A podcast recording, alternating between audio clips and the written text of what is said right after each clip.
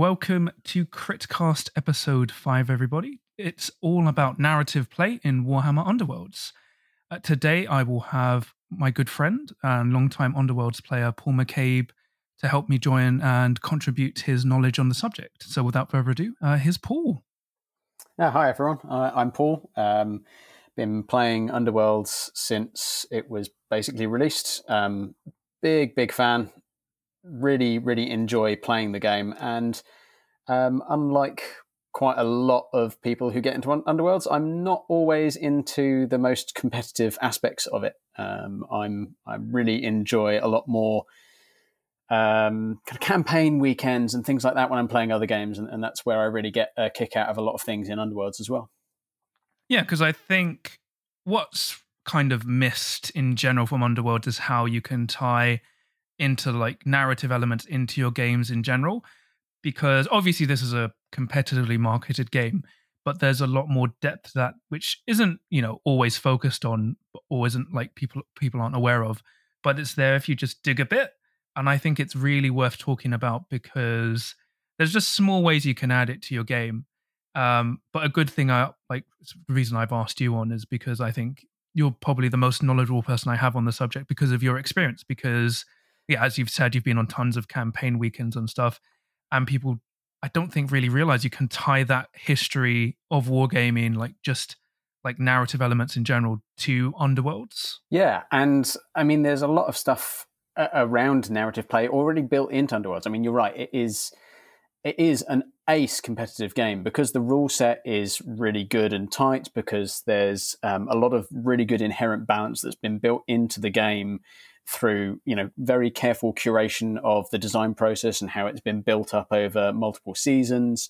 Um, and how um, I know there've been articles about how playtesting has kind of um, fed into a lot of the stuff that Games Workshop has done over the last few years as well. So it's it's a really tight um, system and a fun system as well. But it is at its heart telling stories. You know, we, we we've got stories between the different seasons that have come through. You know, starting off in Shadespire, moving through Shadespire, you know, and and tying into the Necroquake that happened in Age of Sigmar in general at the time, and then moving into a different realm as we as we've gone to Ghur with with Beastgrave. And there is a story there. There's there's so much background. There's so much going on. It's already narrative. It's already there for you, and and there's there's so much that you can kind of pick up on there. Well, yeah, because I, I think like what you've raised, which is really good, is like any kind of tabletop game, no matter what you're playing, is always about telling a story. Even if it's like a hyper competitive game, you can always there's always elements to tie. But I think that's um, a good representation because I think what people forget is you can have people who play in Underworlds just for fun, and it's it, you can have a way as just telling a story even if you're not playing competitively. Because yeah, I, I I my main background is just from playing 40k and Sigmar, like so big tabletop games. But even then, before I started playing competitively, it was all about telling a story, like picking the characters I liked, the factions I enjoyed the most, and then building an army or force represented on how representing on how I felt that army should operate and like its goals.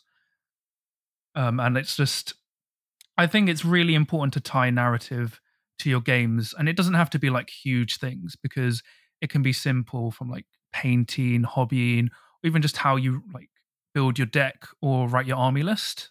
Yeah, I mean, it, it cuts across a lot of what happens in, in, the you know in various bits of the game social hobby. So, I mean, we've both been hobbyists for a, a long time, and, and, so we're both kind of steeped in a lot of that, and and some of it is second nature to us. But some some things, you know, for people who Warhammer Underworlds might be their first game, um, you know, they don't necessarily uh, know about some of that stuff or they haven't seen it yet. Uh, and so that there's there's a lot of stuff that we can kind of talk about here, and and some of it is is given to us. So I'd start by talking about you know the background of each of the war bands.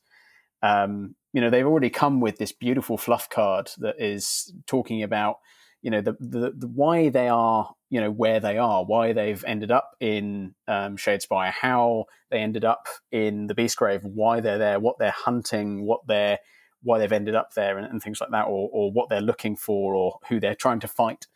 Um, and you can play that and work that into, you know, how you're playing with that warband or um, how you're painting that warband, as, as you point out. So, Um, obviously, we get these beautiful heavy metal painted warbands on on the box art, and that represents a lot of what's there on that background. But you know, you can take the warband as you like it, uh, and you can obviously paint it in a different way, and that can be fed into your background that you've built up for that warband or the way that you play it um, can can kind of come out of that.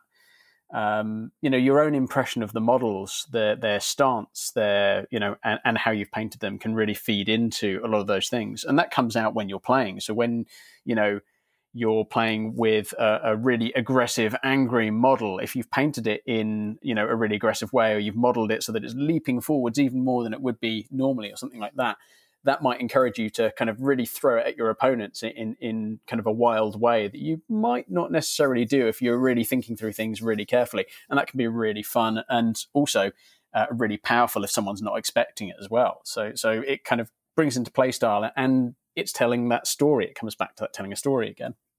Yeah, because I think outside of you, the next strongest narrative player, which is technically name dropping, I guess, is probably Phil Kelly. uh, he he he's a competitive monster, but the way he plays is always tied to a story he has in his head. Because obviously he's like a senior background writer for Games Workshop now. But I know when he plays his Zarbag's Gits, he plays them like, oh, I want to control every objective because I'm a, a Git. I want to control everything because you know I need to have everything.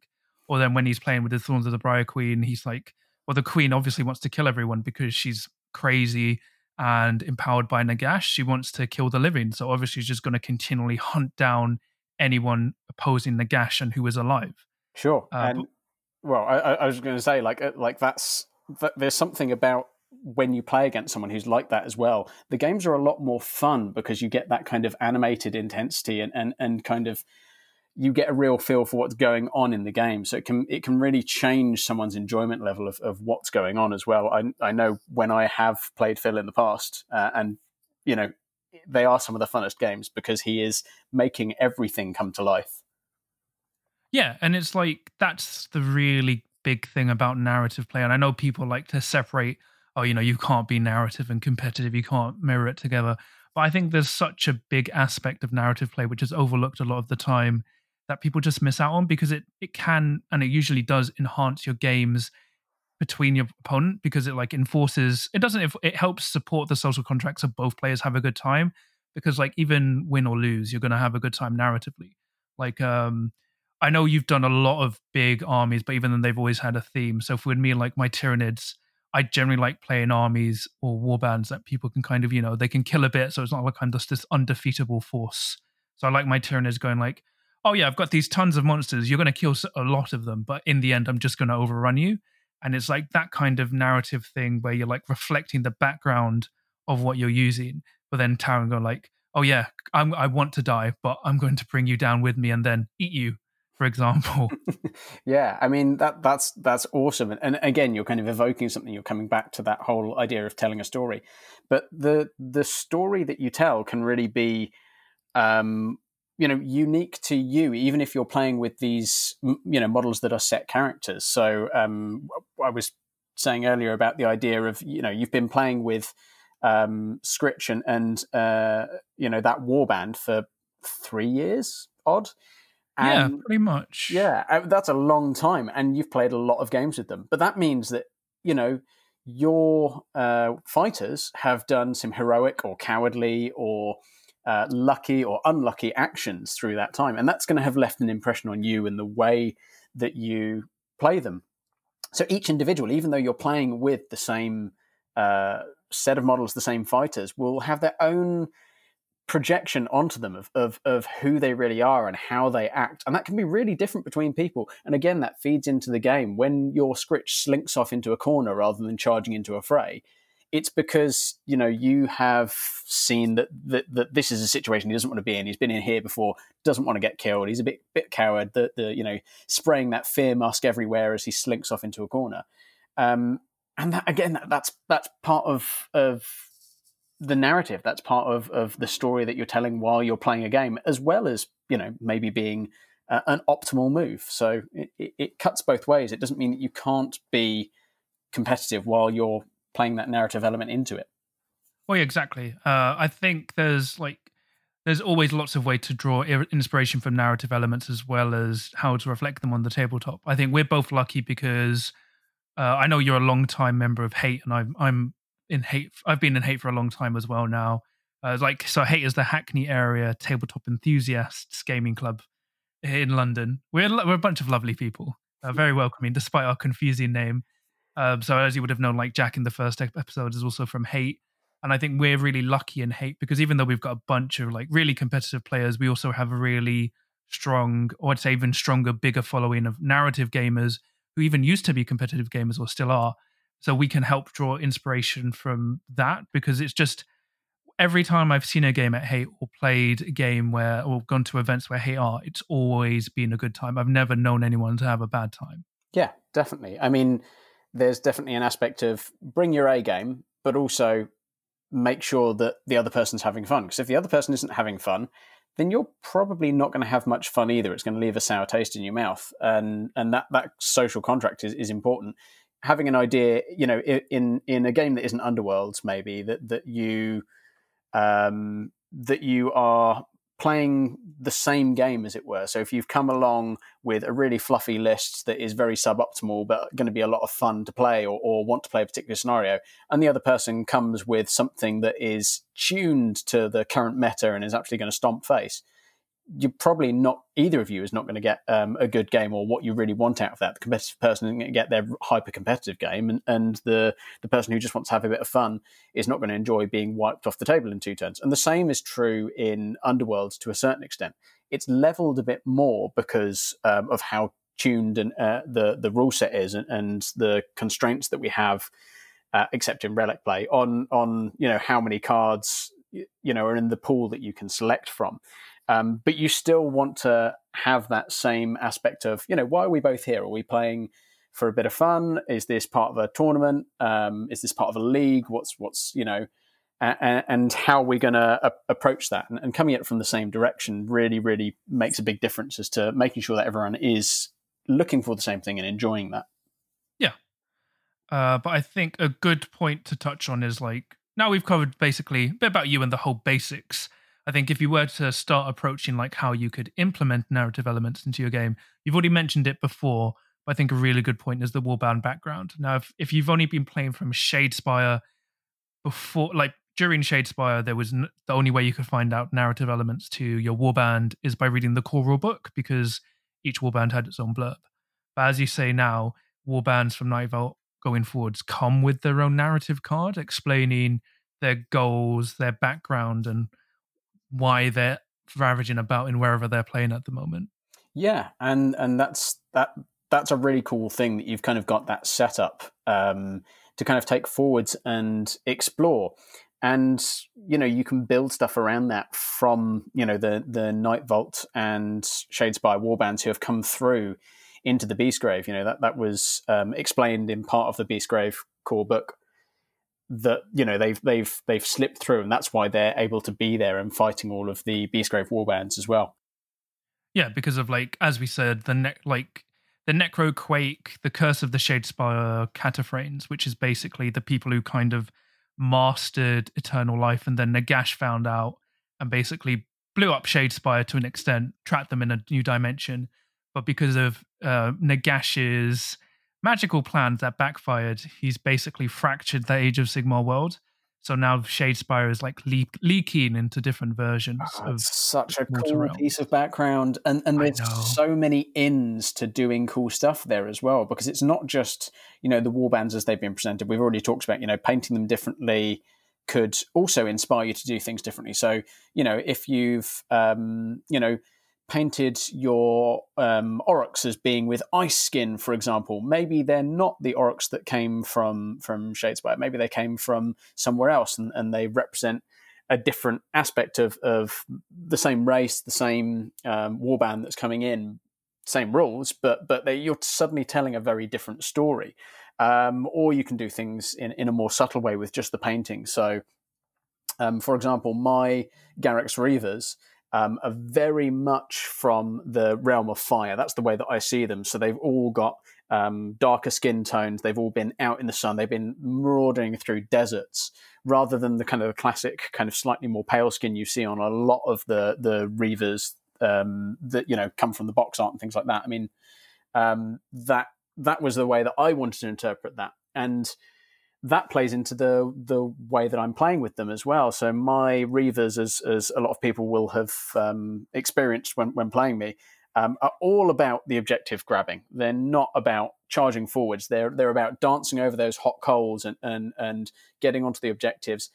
And then when people least expect it, bursting out in a fury of flame and, and starting to strike people because they think you're an objective grabbing warband, but suddenly you're not. You're an aggressive warband because you know we still worship Khorne. We can still throw a punch or an axe in your face. Um, so there's there's some really cool stuff just with painting your models differently. Again, lets you tell a slightly different story about them. And oh yeah, hundred percent, yeah, yeah. And and moving on from that, you know, maybe your models aren't even the original warband models. I know, John, you've got um, your your fast riders who are not quite fast riders. If you want to talk about them, yeah. So I've got my because like as you know, you can convert your own warbands. They might not. They I don't think they're currently legal at Grand Clashes at the moment. But usually, you just ask the TO in advance, and they'll like you give you an answer, which is usually fine but I've converted two warbands. So the first one I did was I converted Spiteclaw Swarm because I've I've been playing with them for so long. I was like, I don't want to play a new warband, but I will basically convert them by building Lizardman because I really well Seraphon because I really like Seraphon.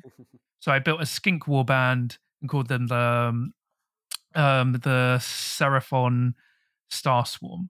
So it's basically a bunch of Seraphon, oh, I forgot, skinks searching the Night Vault at the time just for trying to, to stop this curse of eternal life. And I used Spike Spiteclaw Swarm stats to represent them. But then I've also done um, Forest Riders. So my own take on the Fast Riders using free Kurnoth Hunters. So the giant, mm. well, not the giant treeman, the big treeman. Uh, and my story behind them is just like, you know, uh, wants to know about this eternal life thing because she's the element of life. So she sent in her free forest riders to find out because Kurnoth hunters work in the name of Kurnoth, so she's got that aggressive element, but also she can trust them to scout ahead. So it's just stuff like that, uh, and then like other ways I tie narrative element. So if you've seen my warbands, they're all painted the same base color. That's because when I paint, I want to tie green and the desert base. Because if you read the narrative of Shadespire, Shadespire is surrounded by this endless desert going on into the infinite distance. And on the outskirts of Shadespire, that's where I imagine everyone fighting at the moment. And as it's spilled into the Beastgrave, it's I can still keep that sandy element because Ghur is a dry, arid place. Well, the Beastgrave is anyway. Mm. So I can still keep that sandy base theme and alter it slightly depending on the warband with like shades and washes. Mm but yeah. it just it melds everyone together. So no matter what warband I'm using, even though they're all painted differently, because they all have that same basing, I can tie them narrative to going like, yeah, they're all fighting in the same place. It's just different schemes for different dudes and girls. Yeah, no, that, that's that's super cool and and and and such a forward looking way of looking at it as well. The um, I mean, it's it's been made explicit that the realms are, you know, absolutely huge, and even you know in in the realm of fire, for example, you, it's not like it's all sand and fire. There, you know, there are still civilizations living there. They, you know, they have to eat. They have to, you know, somehow find and, and, and make food and things like that. So there is there is a lot of scope there. I mean, I imagine those deserts outside of uh, of um, Shadespire being you know the sand either being melted down to make the special shade glass and things like that as part of the process or that being just millions and millions and millions of, of grains of ground down grass. So it's actually not even sand itself. You know there, there's so many ways that you can kind of run off in, in directions there. But it's really cool that you've tied that into your bases um, yeah, it's just like it's just a little thing that you can do. Or like obviously we're kind of an advantage because we've read more into the Age of Sigmar background because we don't just play Underworlds. But even then, if you read like the Underworlds narrative books, they kind of tie into war bands we haven't seen before. Like I know the first Shadespire book ties into like mm. how an Empire, like Cities of Sigmar warband, just humans are fighting in in the Underworlds, and then the Beastgrave has a different Beastman warband, which is weird, and then a Sylvaneth band. But it's like because the if you read those books, they tie into how the death and reincarnation works because in the in Shadespire you don't die. Well, you do die, but then you just resurrect. So people die and then they wake up again in either in the same spot, different parts. Oh, Sigmar uh, would kill to know the secret. Exactly, and that's why he's sending so many of his fighters in, even though it's kind of like a doomed task because they never come back. and it's like even if you don't read the bigger picture of everything from, and if you only just tie yourselves to the underworld narrative, which is in the core rules, and even to an extent the books, there's enough there for you to build off of to tie that to your game. So you don't need to feel like I want to tie a bit of narrative to my game. I guess I need to read all the books. Like you don't need to do that. No, not uh, there's there's just as like when you're trying to be competitive, you can do minute amounts of work to get big re- rewards from that. Well, yeah, and, and as we mentioned, the realms are so big and there's so many possibilities that there's so much room for you to make stuff up. Like you know, you don't need to be tied to what you've read about. Um, you can you can invent things and you can bring them in. Um, I mean, I, I, really wanted to do some some Blight Kings as uh, counts as um, Steelheart's champions. Um, hmm. Sadly, by the time I got around to actually doing them, we had uh, a, a, whole other Nurgly warband came out that was absolutely beautiful, and I just went, you know what, I'm just, I'm just going to paint these guys instead. They're they're just awesome. They're exactly what I wanted from from that. Um, and and one of my favorite warbands still. Um, but you know, it didn't stop me being inspired and, and going away and, and, and starting to you know convert up and, and put paint to paint to miniatures. Well, yeah, good thing is even the miniatures have a lot of detail as well. So if you read the background, um, if you read the background of the card, it will show you, you know, their backstory. But then if you look into the models, like especially with the Beastgrave season, the miniatures really give the story by the little stuff they add. So if you look like Fecula has her Wretchling, which is a pet Nurgly, mm-hmm. and like Sepsimus has a slug on his base, a, a giant maggot, Nurgle maggot, kind of representing the giant Nurgle maggot that spat them in to the to the beast grave. Yes, they are the Wurmspat. Exactly. So it's like you can, if you look, you can see the narrative elements on the models themselves. Yeah. Because if, as you, if you like are aware of how GW, well, Games Workshop design their stuff, it's usually it's narrative and the models first. So they get in like narrative brief have they've gone over before, then they build the models, then the rules have a go at them. So if you if you're like struggling to find inspiration, you can just look at the miniatures, and especially with the Underworlds miniatures, they're so like evocative, and the way they're modeled is very characterful. Yeah, definitely. You can find enough just by reading the fighter cards or even just looking at the models. Like using the Wurmspat again, they're such um like they're my favorite warband that they've modeled because of the there's so much like there's so much expressed within each model like so you've got Sepsimus, who looks like a proud fighter he's got the stance of a proud and noble fighter but then he's corrupted by Nurgle with this all these mutations tentacled fingers and just grisly trophies and then Fecula looks like your you normally think of like a withered withered witch, but then she's like overgrown, bigger than the rest of the warband almost. Yeah, she's an imposing figure. Yeah, and then you've got Ghulgoch, who like you think of like a double blade noble warrior, and then he just looks like a ferocious beast.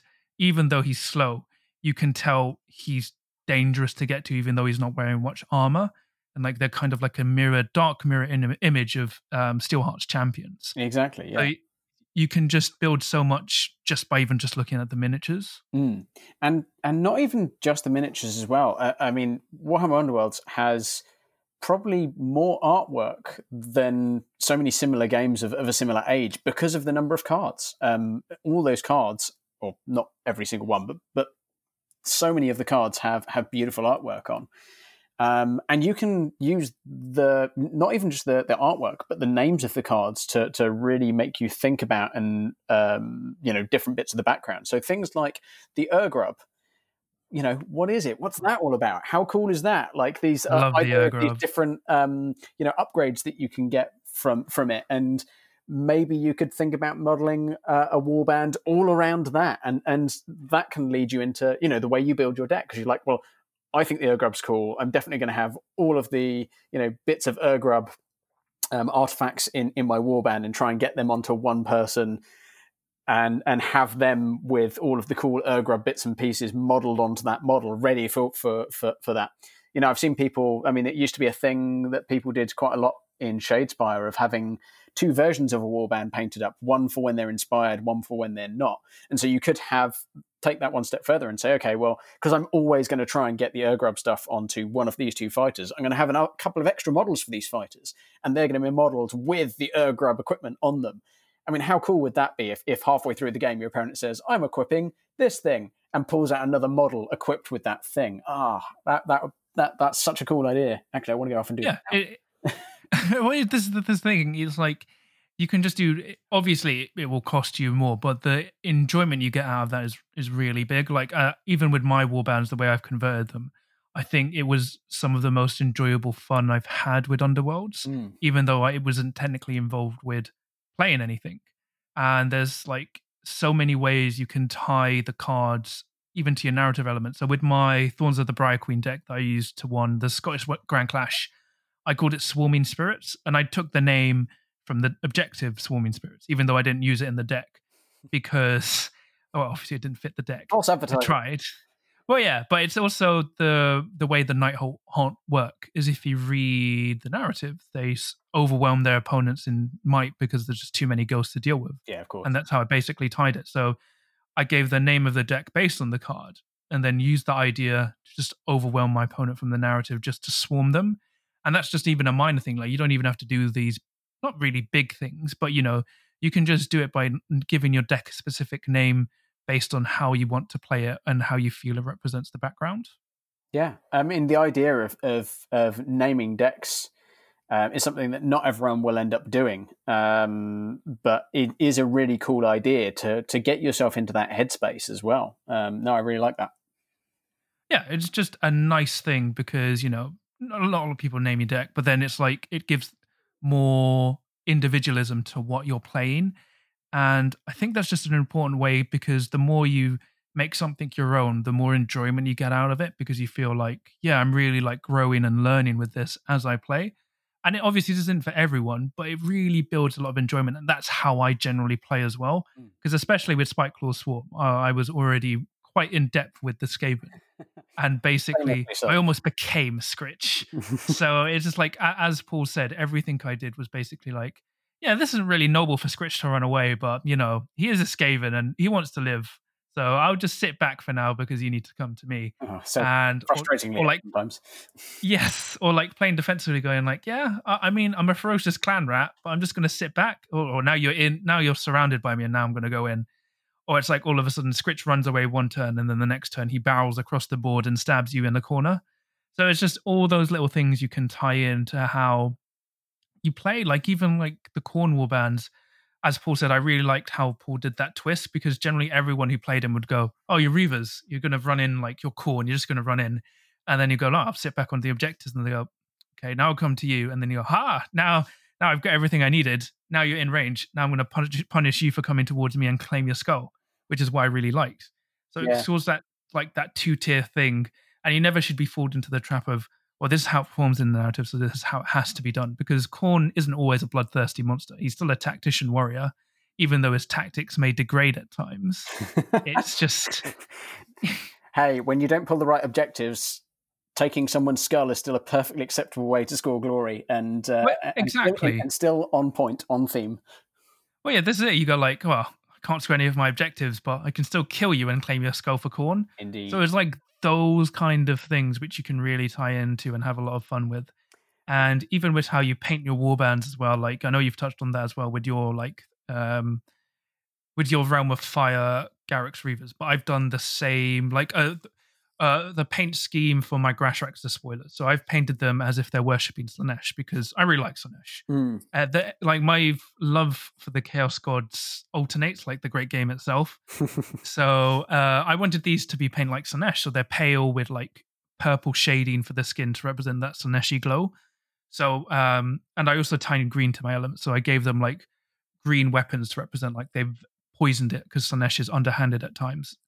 So it's just stuff like that. So even though I haven't really changed how they play or anything, in the painting I've gone, oh yeah, these are Slaaneshi Ungors and Gors. They just they don't fully understand Slaanesh, but they still understand the basics. They have that eternal lust for perfection that they can't quite comprehend. Yeah, and and kind of just um, wanting to go overboard on everything and, and that kind of thing. Yeah, no, that, I mean, it's a really cool way of bringing aspects into Underworlds which don't already exist there because you know we don't have any um, official Slaaneshi warbands, so Yes. ha- you you know there's nothing stopping you from from bringing them in in in that way, which is which is really cool.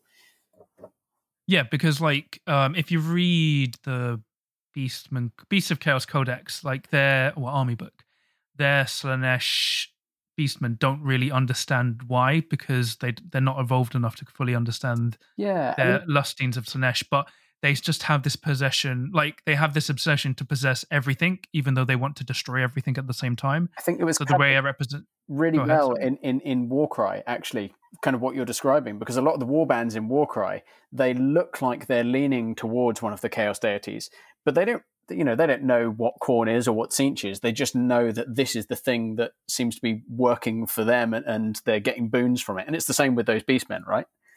yeah. And then my deck had a lot of weapon upgrades, so I'd go. They were just going around obsessing over everything and stealing everything. So they were finding every weapon they could and just picking it up because they needed to have everything because they're Slaanesh.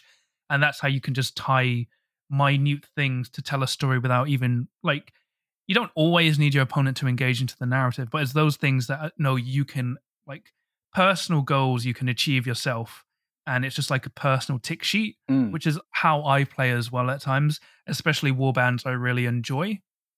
Well, I think that kind of we can pick up on that a bit in um, a bit more on the gaming side of things. But um, yeah, what one one idea I did have for a, a campaign event would be um, as one of the things to have Underworld bingo um, during the games. So every time you do, you know, a thing, you mark off something on your bingo card. So it, it, you know, every time you uh, you know, you, you have to kill someone, but you also have to run away from someone, or you have to, you know, do all these different things, and that can be quite thematic as well, and quite cool, kind of ticking off those things. And you can make those custom for each kind of warband. So a cowardly warband or an aggressive warband um, would have like a different bingo card.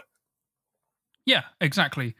But I, I think that's a good point to tie into like gameplay. I mean, I've already touched it upon with my swarming spirits and to an extent my Spiteclaw swarm because the, the Spiteclaw swarm was the easiest one because Skaven generally think you like them to run away all the time and at the time everyone played them by just running away onto objectives but people forget like when Skaven get cornered or when they have the advantage they will go on the hyper offensive aggressive Yeah. so originally, I used to play them hyper aggressively, but as I refined and developed them, I played more basically flex. So I would, depending on my opponent, I would sit back, score what I needed while they didn't score anything, and then when they came to such a situation where they were now surrounded by me, then I'd go in the hyper offensive and just pounce them, or stab them, then run away, like hit and run tactics, or while they felt safe far away, Skritch would just suddenly run in and stab and mur- murder everyone Yeah. like and then it's just it's really thematic but also really strong and i think at the time no one really well they didn't think it was doable at the time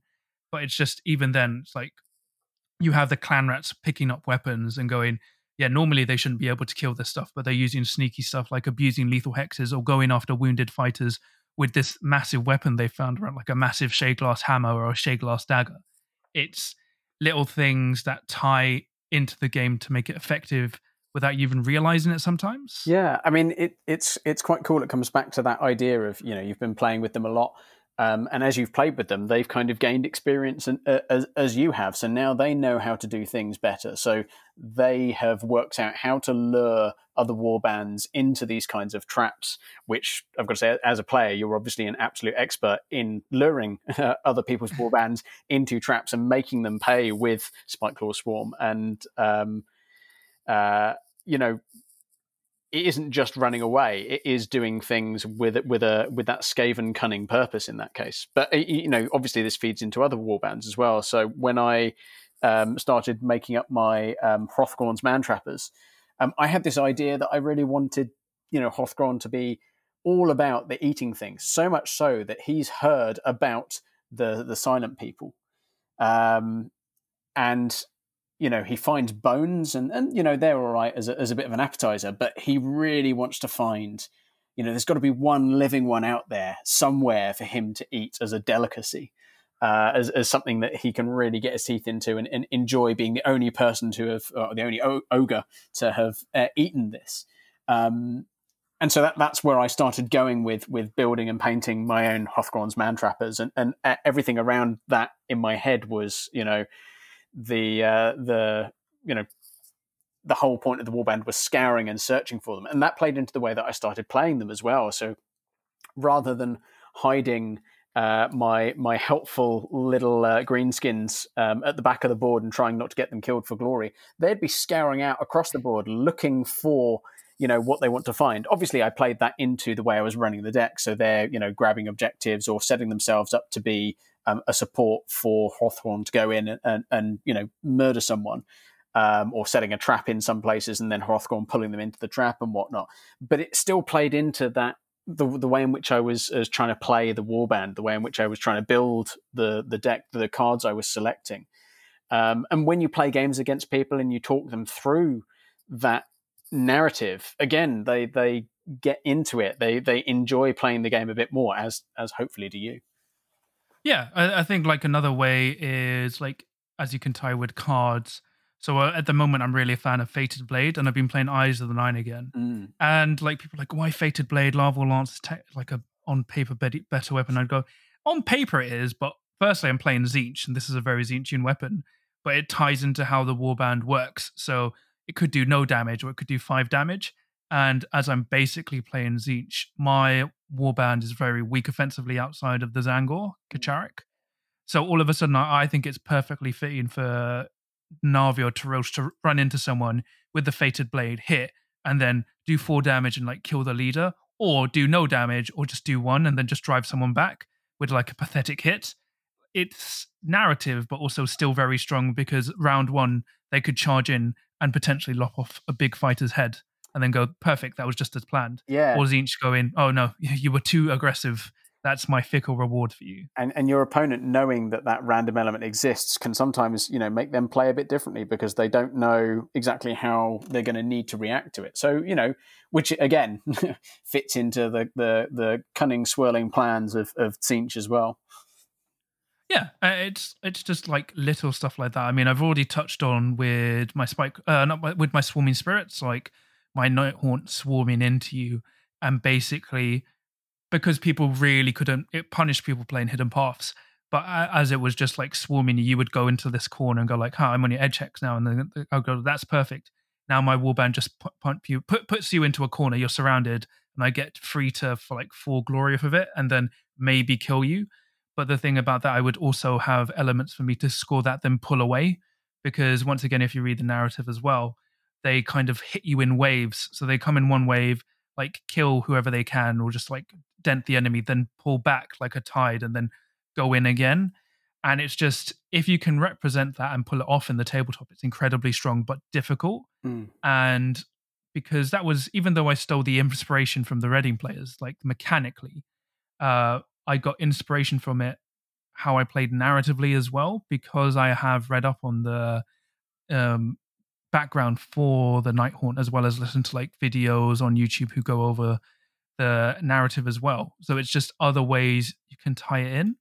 Yeah. And it's just, yeah, themed gameplay that's really strong, like with my Rippa's Snarlfangs as well. Their background is they're looking for the biggest chopper ever to like rule the world because um, Rippa has had a dream from Gork or Mork about it. So I have a lot of weapons in the deck. So it's just them like, this is a good weapon. I'll throw it away and pick it up because I've cycled through a lot of weapons in the deck. Like originally had the Amberbone weapons then I swapped them for the Nullstone sword and Swordbreaker. So while I've been maximizing the swords I'm looking for, narratively I've been like, this sword was cool, but it keeps breaking, so I'm going to throw it away. These ones don't break; they break other people's stuff, or they really hate wizards. So it's just stuff like that.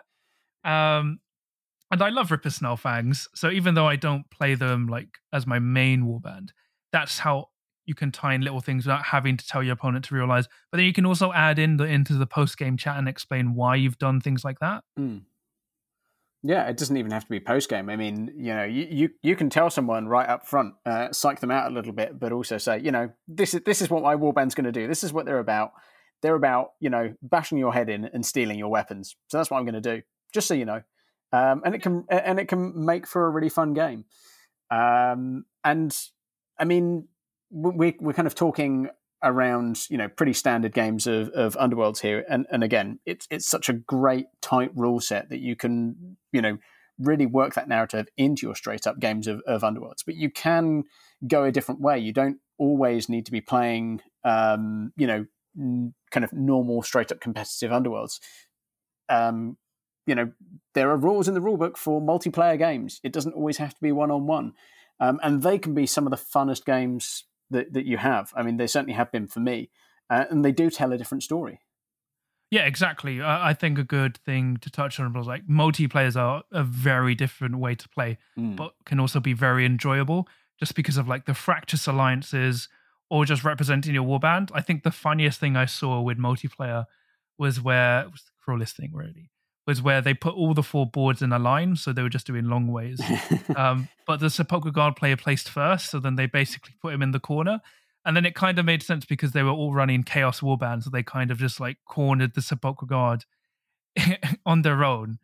But even then, it's just like how you can tie that up. Where like Chaos would go, you know, I'm Garrek's Reavers and Magore's Fiends. We're going to work together for this round but then next round they'll go, you know, like, okay, I've killed everyone near me. The only one near you is you. I'm Khorne. I want your skull.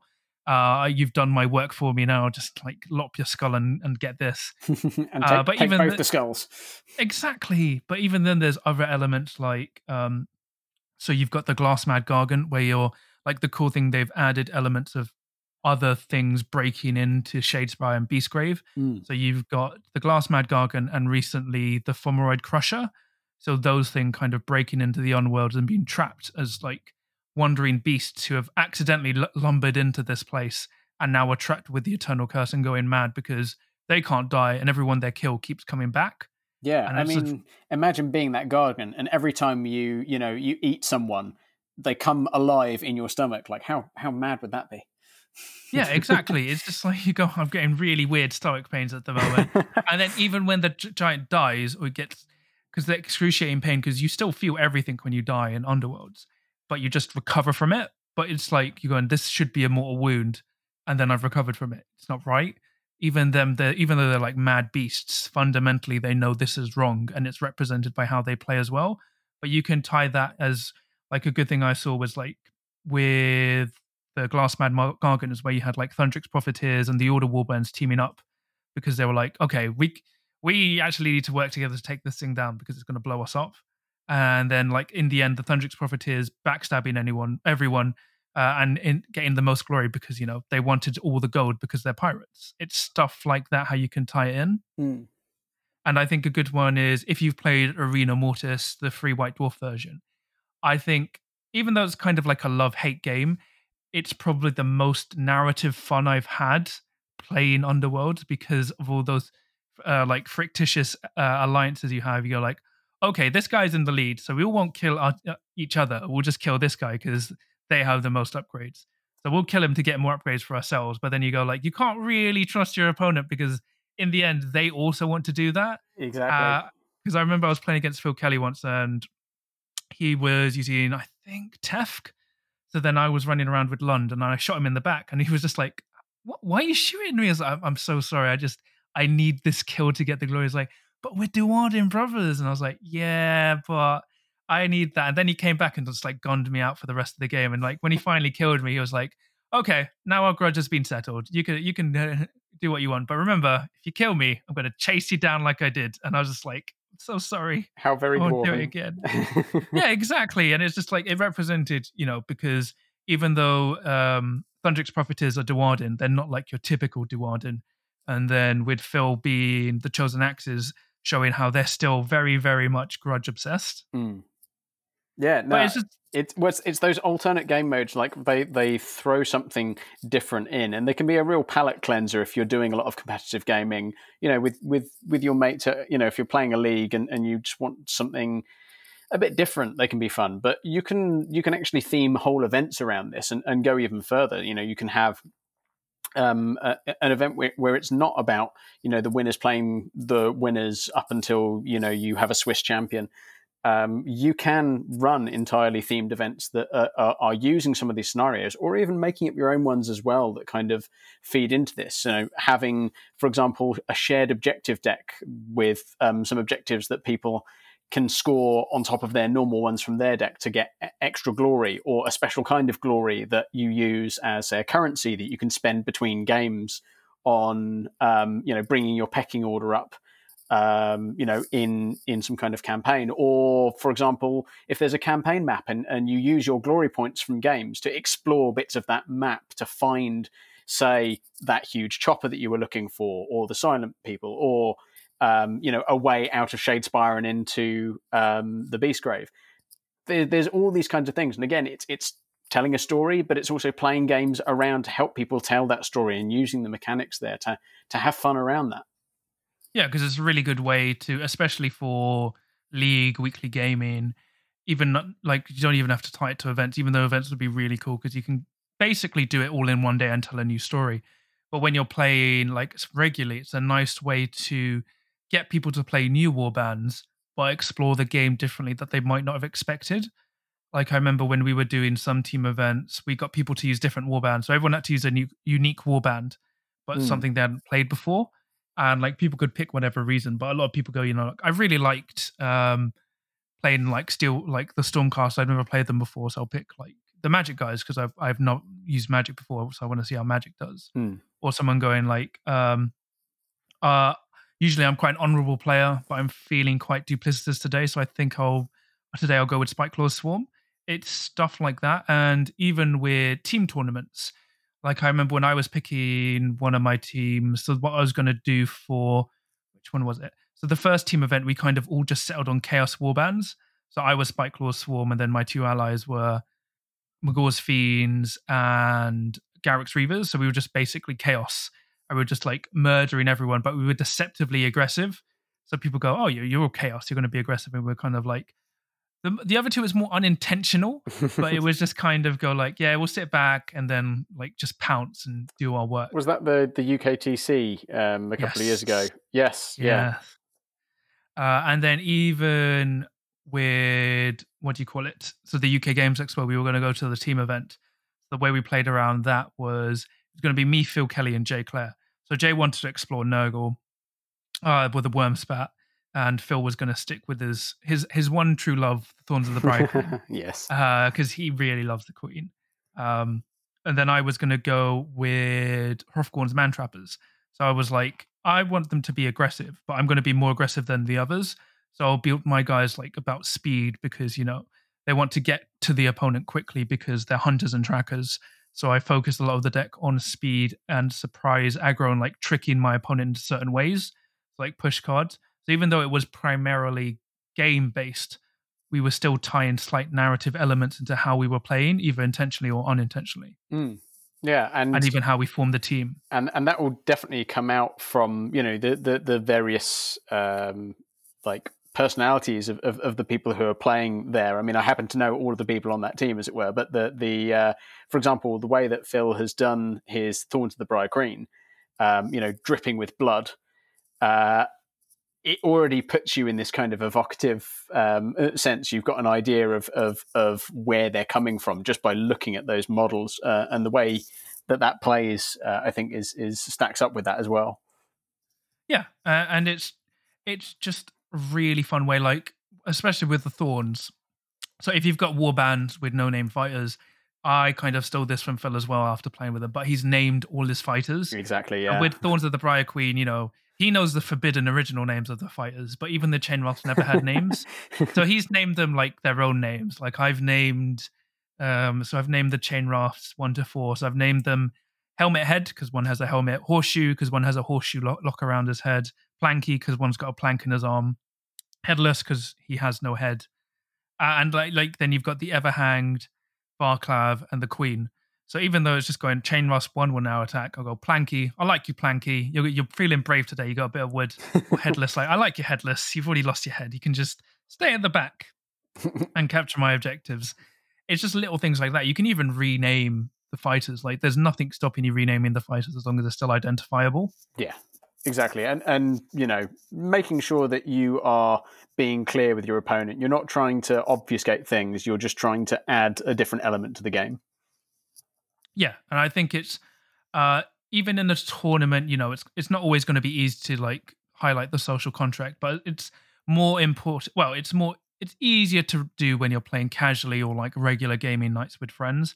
But I still recommend like tying little narrative elements because even if you don't get that from your opponent, it, as as like we've mentioned before, it's kind of just like a little self tech, uh, like a self check sheet you can do while you're playing, just to have fun by yourself. Go like, okay, I I may have lost today, but Skritch killed three fighters by himself or something like that. You know, you know, it's it's the way you've gone like I have won, uh, but I've also managed to kill a lot of fighters, so I've got some more skulls to put on my base because I know I've played against a lot of people who either put skulls on their models after killing um, enemy fighters at tournaments or enemy armies.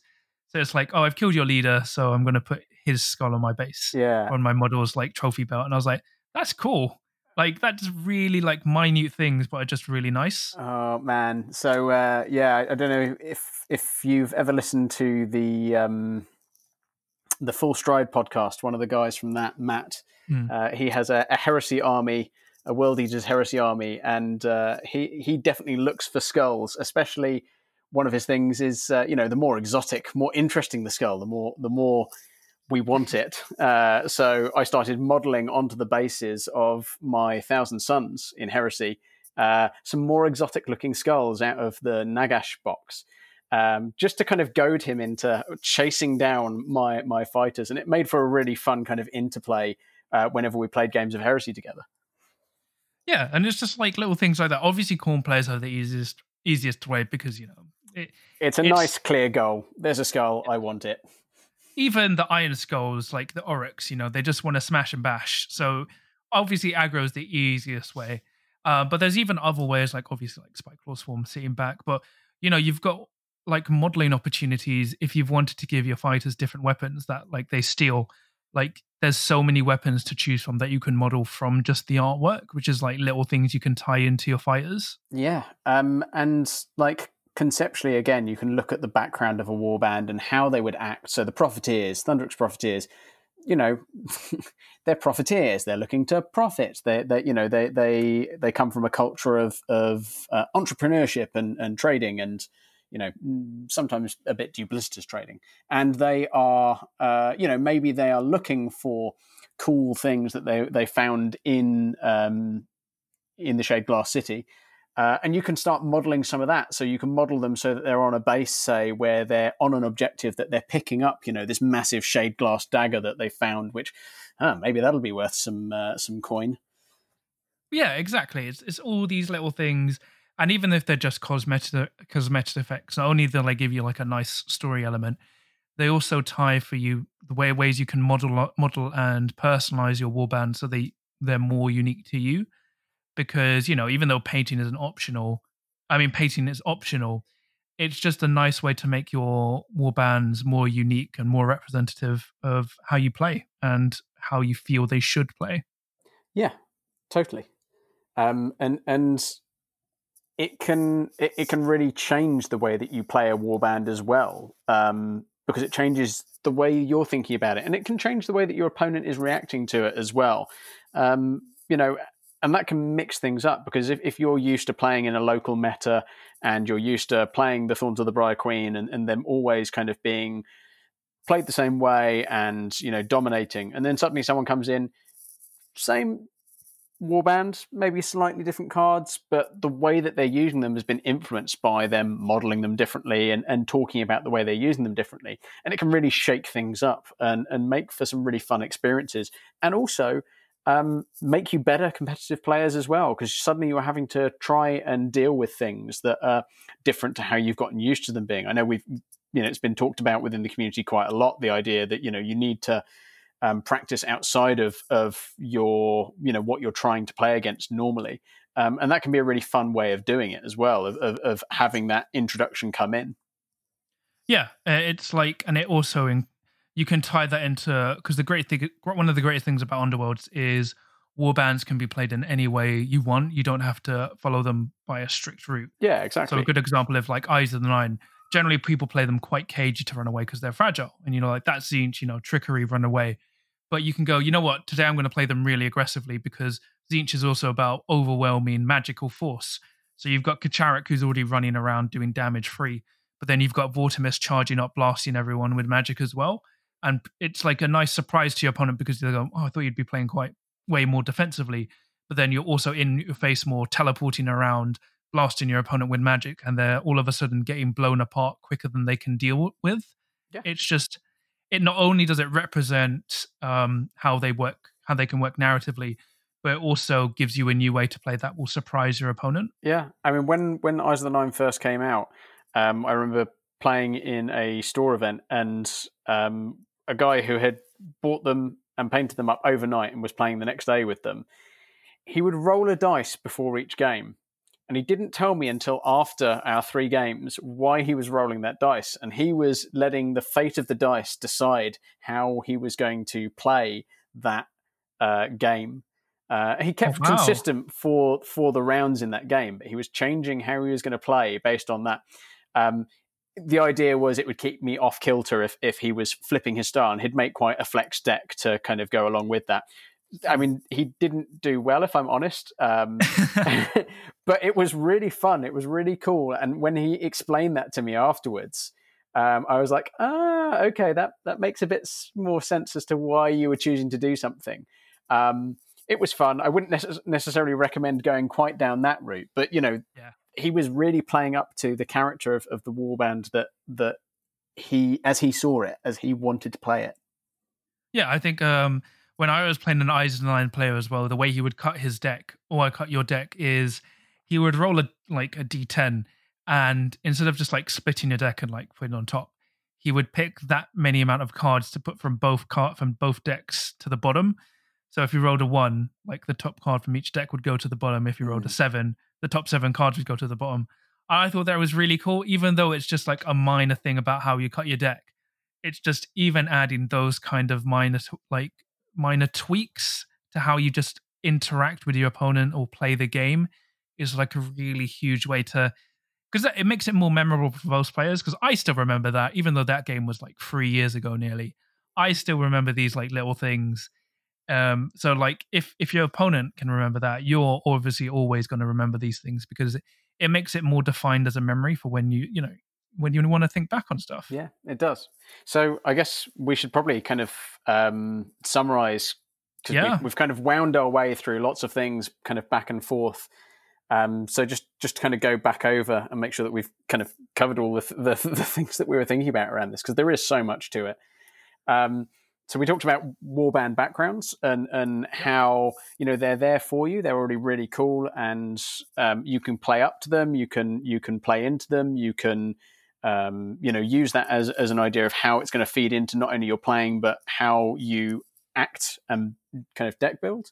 Um, Yep. and you can always find inspiration for that from like the warband cards, the Mhm. narrative cards at the front, or even just reading through the core rulebook because that always has a nice bunch of narrative, even though it's minute, as well as White Dwarf articles because White Dwarf has recently had a lot of narrative excerpts, usually written by Phil Mm. Kelly or other members of the team, that just give more depth to the warband. So there's always that ease of access depending on how much you want to go. and flavor text on on the cards as well that can kind of Exactly. get you in there as well. You know, that sometimes there'll be a throwaway line in there that just makes you go, "Yeah, this this is this is this is my jam. This is what I want to do with this warband. This is what it's all about."